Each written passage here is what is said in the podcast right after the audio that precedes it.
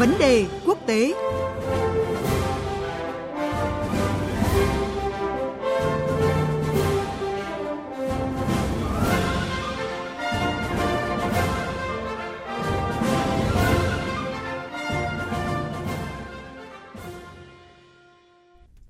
Thưa quý vị và các bạn, trục xuất người nước ngoài cư trú bất hợp pháp là chính sách mà nhiều quốc gia đang áp dụng để quản lý người nhập cư.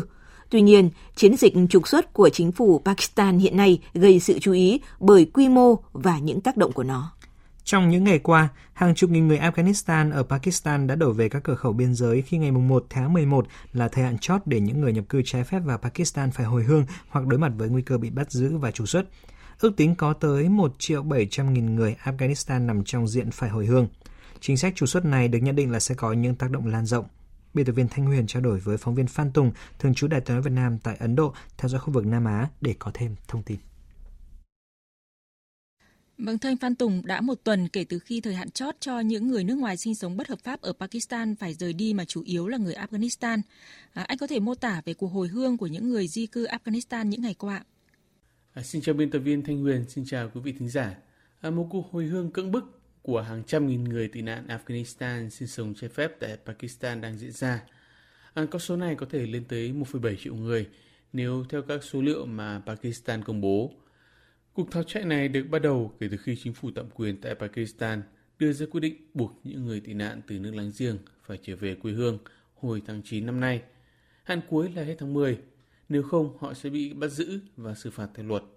Cũng giống như khi họ buộc phải rời khỏi mảnh đất của ông cha mình trước đây, những người tị nạn Afghanistan giờ đây không còn lựa chọn nào khác ngoài việc phải bước vào hành trình đầy gian nan thử thách và không có tương lai ở phía trước khi một lần nữa lại phải vượt qua biên giới.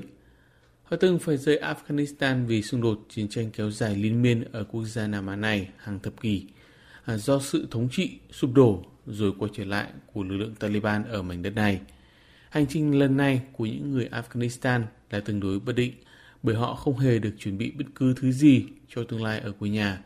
Họ cũng không hề được chính quyền Taliban đảm bảo sẽ được tiếp nhận và đối xử nhân đạo ở phía bên kia biên giới, nơi đang trải qua cuộc khủng hoảng nhân đạo tồi tệ nhất trong lịch sử.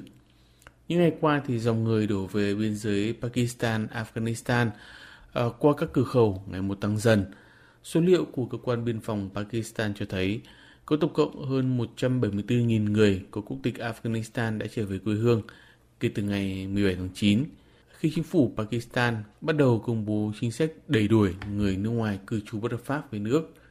Tình hình này nhấn mạnh tính chất nghiêm trọng của cuộc khủng hoảng di cư ở Afghanistan và việc hai quốc gia cần phải làm để ứng phó. Đây được dự báo sẽ là một thách thức đáng kể đối với cả Pakistan và Afghanistan – với những tác động tới sự ổn định của khu vực và cả vấn đề nhân đạo. Vâng, ước tính thì hàng trăm nghìn người Afghanistan đã chạy sang Pakistan kể từ khi à, lực lượng Taliban trở lại nắm chính quyền. À, trong khi đó thì có hàng triệu người khác thì đã định cư ở đó sau nhiều thập niên à, xung đột. À, có thể lý giải ra sao về lý do của chiến dịch trục xuất lớn mà chính phủ Pakistan thực hiện ở thời điểm này thưa anh?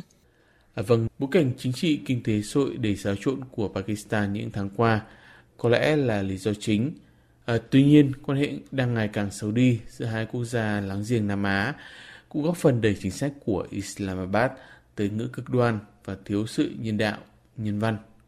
À, trước hết, Pakistan cho biết ở nước này đang phải tự vật lộn để trụ lại trong khủng hoảng kinh tế tồi tệ nhất suốt nhiều thập kỷ qua, cùng lúc là những vấn đề an ninh quốc gia nghiêm trọng. Đất nước này à, vốn đang chật vật với những khoản nợ nước ngoài trồng chất, à, phải làm sao để ổn định kinh tế vĩ mô trước ngưỡng sụp đổ. Và vì thế, giới lãnh đạo Pakistan có lẽ cần phải tìm một lý do để đổ lỗi, hoặc đó là cách để phân tán sự tập trung của dư luận trong nước vốn đang bất bình. À, xét trên bối cảnh chính trị xã hội cũng như an ninh của Pakistan vào lúc này, việc chính quyền ra tay một cách cứng rắn là việc làm cần phải có. Vì thế, người tị nạn được xem là mục tiêu tự nhiên nhất – trong một phát biểu mới đây, Bộ trưởng Nội vụ tạm quyền của Pakistan còn gắn người di cư ở nước này với tình trạng tội phạm và buôn lậu ma túy. Quan chức Pakistan ngụ ý về mối liên hệ giữa dòng người nhập cư từ Afghanistan và tỷ lệ tội phạm. Tuy nhiên, các nhà phân tích cho rằng bạo lực leo thang trong hai năm qua là do chính sách hai mặt của Pakistan khi vẫn hỗ trợ một số nhóm khủng bố vì các mục tiêu địa chính trị.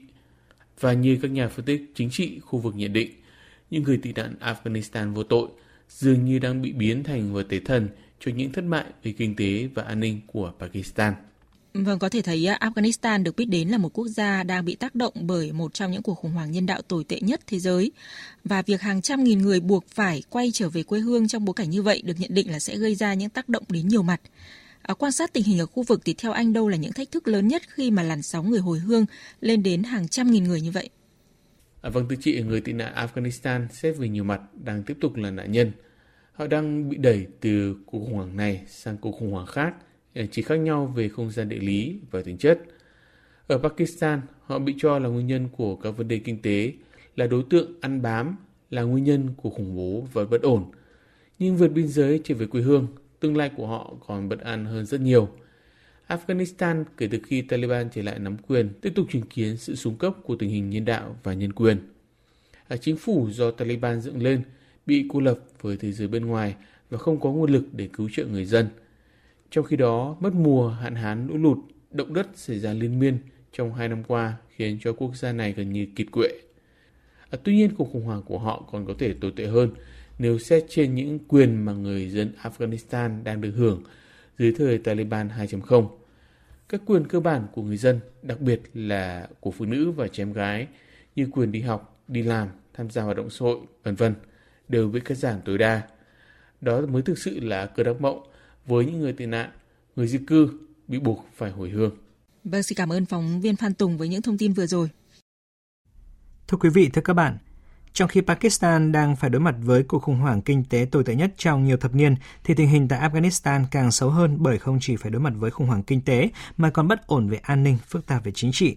Bởi vậy, hàng trăm nghìn người Afghanistan sau khi trở về quê hương đang đối mặt với một tương lai bất định có nguy cơ làm trầm trọng thêm cuộc khủng hoảng nhân đạo ở nước này.